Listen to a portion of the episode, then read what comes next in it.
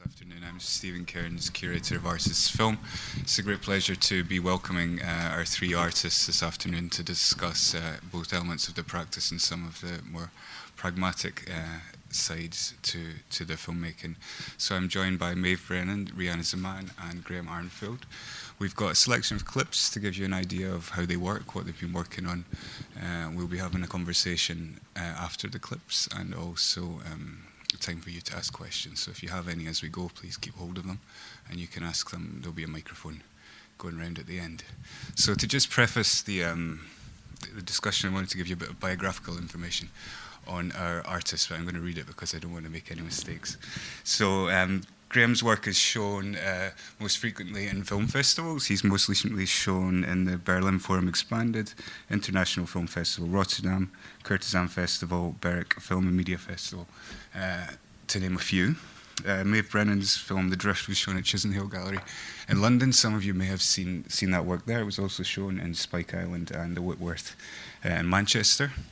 And Rehana Zaman's show is on at the moment in Glasgow at CCA. She's shown at Material Art Fair in Mexico City and Tenderpixel also in London, so you may have seen her work there. Um, we've got three clips, uh, from uh, one from each artist, and each artist is going to say a few words just to kind of preface the clip. So our first clip is from Rehana. I'm going to hand over. And um, if you could just tell us a little bit about the work, um, a little bit about some of your ideas that went into the work, and then afterwards we can talk a little bit about the pragmatic stuff. Yeah. Um, hi everyone, thanks for inviting me, Stephen. And um, yeah, so the work that I'm going to show you today is uh, is a film called "Tell Me the Story of All These Things," and it's a, a sort of a seven-minute clip of a 22-minute film. Um, the film was produced in sort of 2016, 17, 2016 for a, for an exhibition, and originally it was conceived to span sort of three screens, um, but it's also sort of been consolidated into one sort of single screen version, and it kind of brings together um, a number of different figurations around uh, this one sort of central character or figure. So a, a variety of different permutations of that figure, um, who who is sort of speaking to camera while she's um, cooking a curry. And so this this figure at the centre is uh, a woman called Farah, um, who's my sister, and she sort of takes you through the cooking of a curry from the beginning to, to the end. Um, but while she's doing that, she's um, speaking to me and uh, just reflecting and musing on different aspects of her experience and her um, observations of the world. And so this footage is then um, intercut with uh, material from um, that's like sort of like a CGI animated figure who emerges from this sort of landscape and then disappears again and sort of performs these kind of routine, mundane, quite banal sort of tasks and scenarios, but has this sort of strange. Um, sort of uh, way of moving and disappearing into the landscape. Um, and then this is also cut with material that's been appropriated from uh, the UK government's e-learning um, program on Prevent, uh, which is uh, anti-government, uh, sorry, anti-terrorist, anti-government. That's the film, actually. No. Um, so the the Prevent material is uh, I don't know if you're familiar with it, but for those who aren't, it's um, legislation that was brought out to um, to sort of protect against radicalisation within um, mainly in, higher, in university and school sort of institutions. Um, so it's it's training that's sort of pertaining to that, and it, it sort of specifically targets um, a lot of minority ethnic um, and black um, and POC communities um, by virtue of what constitutes radicalisation. Um, and yeah, and so those are the kind of the three main components that kind of sort of mingle into one another over the course of the film. Great. Okay, so we're gonna we're gonna run the first clip, and we're gonna jump off stage for that as well.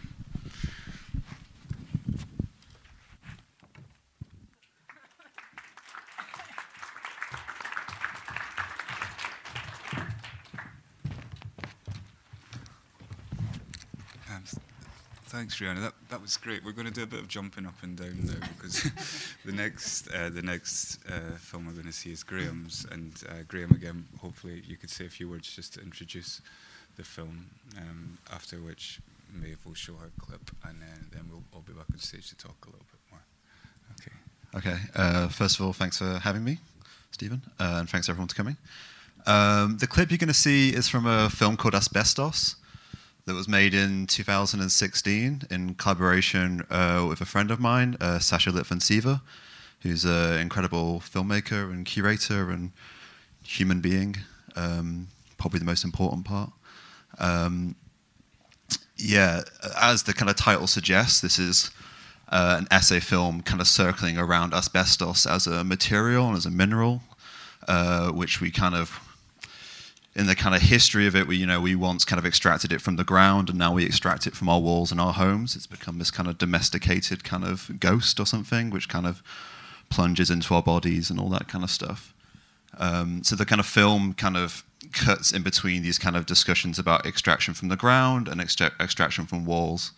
And this is kind of related to kind of my practice, which is um, very kind of found footage, kind of uh, bed-bound practice, I like to call it, where I'm kind of just going through YouTube clips and finding kind of narratives and finding kind of forms in this way. So kind of the film takes kind of extraction from um, space in regards to kind of filming in a landscape, which is Sasha's practice.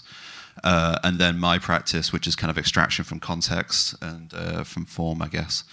Um, so yeah, that's it. The whole film is about 20 minutes long. Uh, this is a nine-minute clip, maybe. Um, the film premiered at Berlin Film Festival in the Forum Expanded section, uh, and then we did a um, a kind of very immersive uh, installation of it near King's Cross with this space called Roaming Projects, who kind of um, find kind of spaces to make kind of gallery work uh, and kind of to install work in.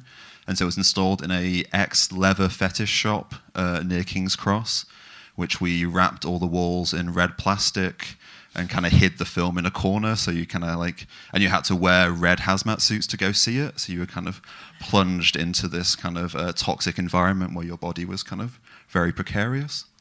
Um, yeah, I think that'll be enough.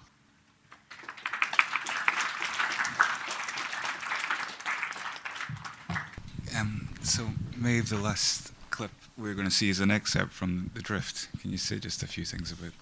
Uh, yeah, thank you for having me, Stephen. Um, yeah, so the clip you're going to see is about 10 minutes long, I think. Um, it's actually the final 10 minutes of a 51 minute film called The Drift, which um, I filmed in Lebanon, uh, in the Bekaa Valley, which is uh, on the east side of Lebanon, bordering Syria. Um, I'd been living in Lebanon for three years uh, before I made the film. Um, and the film, I guess, looks um, at three main characters all working uh, with repairing objects or sustaining objects in different ways. Um, so there's a, uh, a temple guardian who guards two Roman temples in a town called Niha, and he's been there for 43 years. Um, and there's an archaeological conservator who's reconstructing clay fragments um, that were dug up during the post Civil War digs in Beirut. Um, and he's been working uh, on that for 25 years. He was um, the first person I met um, that kind of led to the making of the film. And the third character is Mohammed, who is a young joyrider who's also from the Bekaa Valley. Um, and he is a mechanic um, and he can kind of rebuild cars with the same skill as Hashem rebuilds his pots. Um, so it's kind of about um, this multi generational experience of history and how that kind of, uh, I guess, filters through the objects that they care for. Um, yeah, I guess that's. Cool. Yeah, we pick up more after. Yeah. After we see.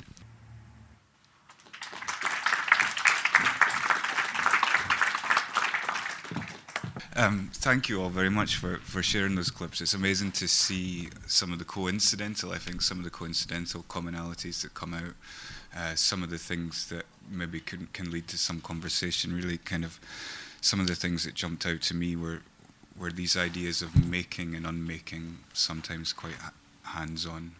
Uh, this idea of time and the passing of time, history, and the, the kind of weight of history and the implication of physical things as well as social and political weight. Um, but I wondered if we could first just start off by, um, if I could ask you, each of you, for, for those of us who haven't seen some of your other works, would you say this is a good example of the way you work? Does it, does it show some sort of continuity in relation to your other practice? Graeme, I know, for instance, this is a collaboration we saw, so perhaps it's best to start with you. Yeah, this is possibly not the most uh, perfect example of my practice as a whole as this is uh, the, well, the first and so far only collaborative film I've made. Um, but I think in the clip you can see there's these two different kind of approaches to kind of uh, image making and to world building. Um, so kind of in the um, when we were making the film, uh, I mean the idea kind of was this very long kind of idea we had. We were talking about asbestos just in general for about a year with literally no reason why we thought it would be a film or anything. It was just this thing that me and Sasha would just talk about sometimes, which is a weird thing artists do sometimes. Uh, and then we we were on our masters together in Kingston in the experimental cinema course, and when that came to an end, and Sasha went off to do a PhD at Goldsmiths, and I uh, went off to go back to bed. Um, it was uh, we kind of had the idea that we should make a film together, and asbestos quickly became this kind of thing that we had to to do.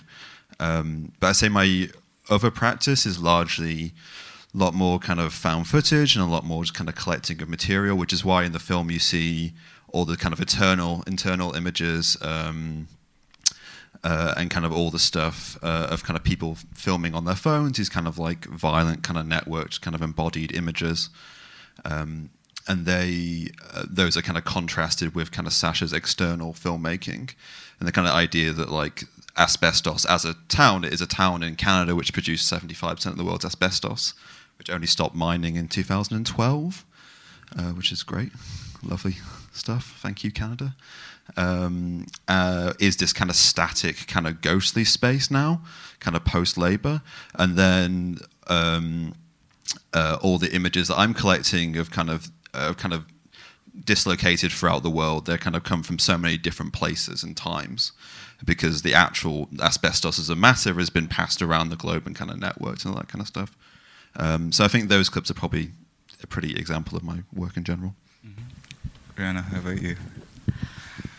Um, I think it's. Uh, I'm just going to say, excuse me, because I'm full of cold actually. So if I'm lacking it, if I'm not very coherent today, it's um, it's really not my fault.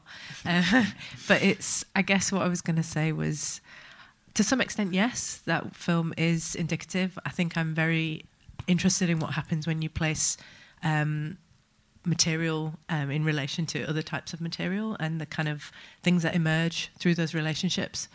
Um, and certainly, that's something that I keep coming back to as a as a process and a, a technique or a, a, a, device or strategy in the work, particularly when it's around um, a subjectivity or, or a, person at the centre of it. Um, that feels quite important. A lot of my work also centres around uh, the the kind of overlaps or the the sort of multiplication of um, different dynamics such as race and gender and sexuality and how what happens when you place those things in class in, in relation to each other. So certainly that device then mm. uh, allows me to open up a space of thinking through that. Um, I think, on the other hand, no, because uh, I have each each film sort of demands its own process, and I think that's what I enjoy about making films that you can actually reinvent your process continually and sort of sharpen certain aspects, and then totally do away with a process when it's completely not appropriate. So I've worked with uh, actors before, I've worked with a crew before, um, which wasn't part of this film. Um, I also am interested in how collaboration might happen or how you might build a project uh, in conversation with people. That also feels quite important to me in terms of uh, particularly thinking about where you positionality, where you're positioned in relation to uh, another person's experience, mm-hmm. where you might sort of come at, the, at it from a very different place. Um, so in, in, relation to this film, I, I, don't think it was as collaborative as some of the other films that I've made, um, which have sort of invited a bit more shared authorship or um, in terms of actual like practical things such as holding the camera, talking about ways of filming a- an editing process as well. So this was a bit more sort of singular. Mm-hmm. Um, and yeah, and in terms of the animation, maybe that's also something that I am sort of continually exploring and sort of wanting to come back to a bit. Yeah, great, Maeve. How about you? Um, yeah, I keep forgetting what I'm going to say because I get really interested in your answers. But um, uh, yes, I think in some ways it is in terms of the process. So it was uh, it came out of a very long period of research, which was actually living in Lebanon um, for three years. Um, and with each work, I'd like to be somewhere for a long period of time um, and let an idea kind of slowly evolve through um, different characters that I might meet. Um, and the project constantly gets redirected in that process. So, yes, uh, it's a kind of documentary approach, which is, I guess, consistent throughout my work. Um, this was definitely related in that it's a kind of its focus is um, people with a certain expertise, like um, with a physical practice that involves a kind of um, intimate form of work with an object or material um, that's very specific. Um, and I guess I kind of like uh, shadow that and try to understand um, the world through that process or whatever they're grappling with. I worked with a crew for the first time on this film, so that was definitely a new experience, and it was the first time I ever had any money. So everything else before that I shot and did everything myself. Um, so in that sense, it's a bit more flashy. Uh-huh. I think. yeah. Um, one of the other things that jumped out, just another quick question before we get onto some of the, those more pragmatic things, was this idea of trust, and I think Maeve, Rehana, you're, you, there's an element of trust there in both of those examples of your work that we see. And Graeme, with your work with found footage, it's kind of like this sort of trust isn't a thing anymore with found footage, or copyright somehow is like copyright and trust somehow become intertwined or or become something different. So I wondered if you could just say a little bit about the the relationship to the subjects in your work. Should I carry on? Um, yeah, that's very important, and that's part of this kind of um, period of spending a lot of time with someone that I then would interview, like very far into having built a relationship and trust. Um, so, like for instance, like Mohammed in the car. Uh, I mean, he was he's a pretty chilled out guy anyway, but it got to the point where he was really just himself, um, and Fakhri as well, who um, is the first character you see there. There's also a lot of interview footage with him where he talks very emotionally about his connection to the temples that he's guarded for 43 years. Um, and during the interview, the, the, first interview we did lasted for two hours. Um, and during it, he cried, and there was all kinds of um, very intense moments. And I think that that's yeah, it's it's totally vital for getting something that's beyond like a normal I guess like a maybe a BBC documentary approach where you might go and just ask someone the questions that you already really know the answers that you want, and mm-hmm. um, yeah, being open to whatever comes from that. Mm-hmm. Uh, yeah, I guess um, there's a uh, well, where do I start? So with this film, uh, it there's a certainly um, a sense of intimacy that um, unfolds over the course of the film that you Farah sort of sort of moves between speaking very generally about you know ticking boxes on a questionnaire about what it means to be a British Asian uh, Muslim woman to suddenly disclosing quite um, intensely personal material about her life and about her experience. And there's so there's kind of a a shift from speaking quite broadly to this very sort of focused way of speaking. And I think to some extent, that is that that level of intimacy is only possible because she's my sister and we're very close. Um, but also, I think uh, partly the the setup, I think, um, enabled that. The, we didn't prep at all for this day. I just said I wanted to come and film her cooking a curry, and I would ask her some general things about being a woman or like uh, her experiences or something very broad and non-specific. Um, and just to see what would happen over the course of the day. And this idea that actually to set up, um, to invite her to to do this conversation while she's cooking, um, and I think this this idea of splitting attention was quite important, so that the focus is actually on cooking, but actually what does that enable uh, in terms of a, a, conversation to emerge? So it's not just speaking directly to camera. Um, that sort of allowed something to emerge that I don't think either of us had anticipated actually. And she was quite surprised when she watched it back, and you know, she was like, I don't know where, where all that stuff came from. Um, I think also with that trust comes uh, some anxiety around how do you protect this person as well because I'm aware of the context in which it's being shown and there's a, a sense of uh, you know the deeply personal and what space does that have within the public space of a gallery. And I think that um, that question sort of is quite knotty um, and is something that I feel like we've been working through together. Um, so I don't think it's an easy one to answer. But certainly there's the film sort of carries that with it I think as well. Um, yeah, trust is a very complicated, uh, weird thing in regards to kind of my work and kind of found footage in general. Uh, I guess first of all, I don't. Yeah, copyrights is things that I don't really think about or am particularly concerned about. I'm kind of just blasting through it until someone emails me, and then I get sued out of oblivion. But that will happen maybe one day, and that'll be. I'll make an art piece out of it or something. I don't know. I'm ready for it. Come sue me, YouTube. Come sue me. Um, no, uh, that was a stupid thing to say. so stupid. Um, yeah, but anyway, so trust. Yeah, I think, especially in this film, like the reason why that the footage, the found footage, is being used is because it is about asbestos, and it is. So I'm not really taking it totally out of context. The context itself is this kind of action, the labor of kind of all the circling things around asbestos. So I kind of don't feel like I'm kind of not taking them out of context. That's maybe how I see found footage. Mm-hmm although I certainly have made other films, and a film I made last year called Shouting at the Ground, uh, which is playing, um, it's going to show at Lux at the end of May or something, so people should come to that. Um, is like totally, yeah, uh, complicit in its kind of uh, world building and conspiratorial kind of rewriting of kind of footage. Like it doesn't really mm-hmm. treat it with that respect because it is a story that's about a long story, but it's a story about projection and about kind of different forms of kind of projection, so it kind of makes sense. But in regards to asbestos, it was very much we're using this stuff because it is about asbestos. So, mm-hmm. um, but we did have the someone did contact us um, who we used some of the footage for, who is actually like a uh, owns a company that does asbestos abatement, which is kind of uh, wrapping walls in plastic to stop it going into the air. Uh, and they were like, oh, I've seen my footage in your trailer. Can I use your film as a promotional thing?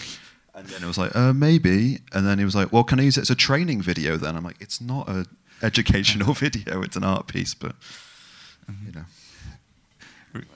Rehana, how does that how does that compare with your use of the, the you know the existing online material that you ha- included in your video. Yeah, I'm a bit scared of being sued as well, to be honest. But um, I guess the copyrighted Oh, sorry, the use of that material. I mean, I teach, um, so I actually came across it because I was instructed to complete that training. Uh-huh. Um, and uh, and then the like there was like this amazing happy coincidence. I was working on the film, and the character in the training is called Farah, and her sister's called Farah, and it was like, oh, this is too close. Um, but I kind of I don't know, like I feel like um, those things are circulating in the public domain in a way that um, I guess for me it's about surveillance and about what kind of material you're privy to if you're sort of occupying certain spaces. Um, and that you're asked to uh, implement upon other people in other spaces. So for me, I, I kind of feel it's part of uh, make, wanting to disseminate those things uh, where with a critical eye, where and to invite an audience to sort of um, view them with a critical eye as well.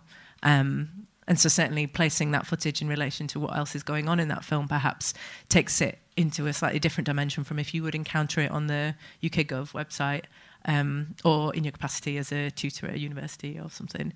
But I, I don't know. Yeah, I think um, I don't know if that answers your question. Maybe that's mm-hmm. enough. And yeah, yeah, yeah. yeah, I've got one more kind of nuts and bolts question about the work, and then we can open for questions. That's a question to all of you. Maybe, maybe if you could answer first. It's the, uh, how was the work commissioned, or how was it conceived? Where was it first shown? What sort of production did you work on? You said you worked with a team, and maybe how, the environment in which it was first shown or conceived to be shown. Um, so, uh, as I said before, this was the first film that I had money for. It was commissioned by Chisenhale Gallery with Spike Island and Whitworth and Lismore Castle Arts, which is the way that a lot of financing happens these days. I think it's split across multiple institutions so that they don't have to invest too much at the beginning. Um, and it was uh, actually, yeah, I mean, it was a £20,000 commission, um, and uh, they actually asked 12 artists to submit a proposal, um, and that happened at the end of 2000. And, hmm, 16. Wow, I don't know. What year are we in? 2018, 17, 15. Um, and uh, I had been living in Lebanon since 2013, and I also had made a film in Palestine during that time, um, which contained a lot of ideas that actually led to this in terms of um, ideas around repair and restoration um, and the political agency of that in places um, that have experienced recent conflict.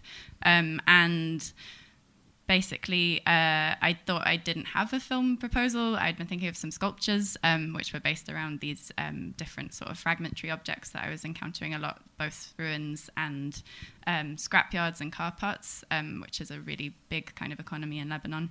and I ended up writing this proposal. Um, and I guess when you have money, you also feel like there's the possibility of producing something in a slightly different way. And I actually kind of conceived of the film as a more cinematic film than I had, mm, I guess, been able to produce before. Um, so there was this kind of idea that I would retain my process from previous films, which I basically was just me and a camera, and um, this time I had a sound person with me. Um, but the, all the interviews I shot were with that very small scale um, production, and that kind of allowed for a con- continuation of this kind of intimate encounter um, and a more kind of personal footage. Um, and then that was kind of one half, which um, happened over two months when I, w- I went back to Lebanon. Uh, and then I went back for a four day shoot, which was with a Lebanese crew, quite a small crew. Um, but that shoot kind of all the bigger shots you see. I mean, the last shot with the drift and um, all the kind of landscape imagery um, we shot with like a better camera and all of this stuff. So I guess it kind of like opened up the possibility of a, a different kind of image to me. Um, and the film was conceived for a gallery space, but it has actually been shown in cinemas as well. And I think because it's it's quite a long film, so it's actually nice to have comfortable seating. Um, and it actually was really exciting to be inside a cinema with an audience who are kind of trapped there for the whole time rather than an art audience who are always kind of like looking at the door. Um, so yeah, I think it, it, kind of works in both spaces. Rehana, how about you? What's the question again? So it's a how was it how, made? How was the work conceived? Was it commissioned, or yeah. or was it something you were working on? Where was it first shown? Yeah, um, sorry, I was listening.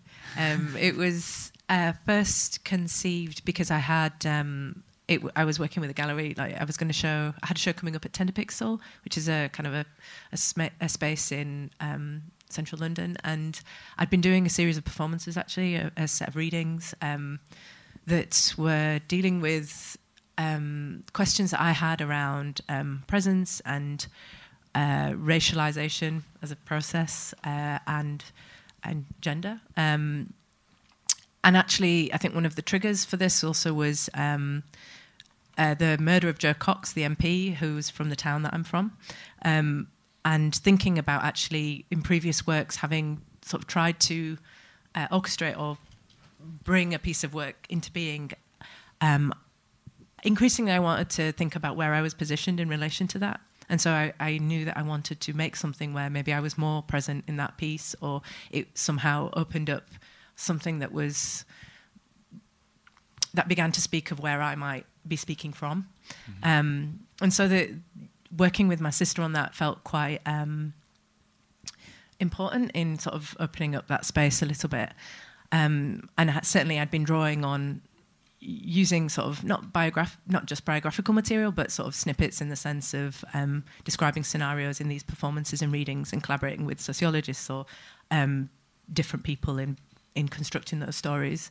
Um, so because of the nature of how this work uh, needed to happen, um, it was me filming it in, you know, on my camera um, with some like sort of shunky like lights that I'd borrowed, and um, and really like sort of trying to scrabble around and, and pull material together. It wasn't. Um, it was commissioned by Tenderpixel, but they didn't really have any money, so it was uh, more of an invitation as a place to show. So um, I fundraised and um, got some money from the Elephant Trust, which it, uh, supports a lot of artists independently. The Tenderpixel did actually put a little bit of money in as well, but it was probably all pulled together in about uh, two thousand pounds and part of that was train fares, going up and down to Yorkshire, working with, um, giving, working closely with a friend on the animation, um, and sort of trying to ensure that actually everybody I did work with got a proper day rate, uh, which is something I'm trying to institute now. So like nothing less than sort of 250 pounds a day or mm-hmm. something. Um, trying not to do those favors that just mean that you exploit all your friends for your own work. Um, and uh, so yeah, so ma- mainly it was that really what that money got spent on. Um, th- and the and the sound, getting a sound mix done, which is the other thing that I outsourced. Um, and so it was shown at Tenderpixel as an installation, but it's been shown um, in screenings as well as a single screen thing, and online as well. Actually, this is so it's coming up on an online platform, and which actually feels kind of appropriate given where some of the material yeah. is from. Yeah, yeah. And Graeme, how about you? Uh, yeah, I, I kind of said some of this at the start, but um, yeah, the project kind of came about as a kind of way of for me and Sasha just to continue to hang out. Really, it was a kind of a desperate attempt to kind of just stay friends and keep hanging out. Um, and then, yeah, uh, I mean, the film wasn't commissioned by anyone. We kind of certainly went to Arts Council and Elephant Trust and didn't get any luck there, but uh, which is not. No, yeah, you, you, took all the money. It was yeah, no, someone's got to. Um, yeah, we didn't have any luck on that, so we just kind of did it ourselves. Sasha booked uh, a flight to Canada and she arranged some screenings, one at Union Pacific in New York and then one at this gallery called, well, um, kind of screening space called Visions, which is run by this guy called Benjamin Taylor uh, in Quebec, which is really close to where asbestos is. And in fact, Benjamin's parents actually used to live in asbestos. Uh, and so he was able to drive Sasha around and show her all the good uh, asbestos hotspots. Um, uh, and he also did the sound as well, actually. I don't think he got paid, which makes me feel sad now. Um, maybe I should email him. Um, uh, yeah, so basically, yeah, it was yeah, there was no money involved at all, and we would, we did everything. We I collected the footage, I did the sound mix of it, I did the score of the film. Sasha did the color grade. Uh, so we just had to, you know, exploit our own labor really, because that's sometimes all you've got left is your own labor, um, and you, you, find yourself just doing everything because someone's got to. Um, and then the film premiered at Berlin Film Festival in the Forum Expanded section, which is their kind of experimental short section, I guess. Uh, and that was a really great experience. And from there, it kind of played in different places, and we did an installation work for it, and we curated a program around it at Courtisane Festival in Ghent, which is one of the best film festivals in the world by my money. I think it's on next week, so people should go to Belgium next week. Um, yeah, that's basically it. Cool. Okay. So we have an opportunity for questions from the audience, and these can be questions about the subject matter that we've we've talked about, or some more practical questions, perhaps. Sure, if this is working. About okay. Okay, um, we don't, we might not have a microphone. Let's see how we go. Uh, you can ask some questions about budgets and production things as well, and maybe we get answers. Maybe some things won't be so easy to talk about, but um, if anyone has any questions, just raise your hand and we can try this microphone During that time um, of waiting for that to happen, what what do you do to keep um, the project going? Does that make any sense? Was it directed at anyone specifically, or just the general? Uh-huh.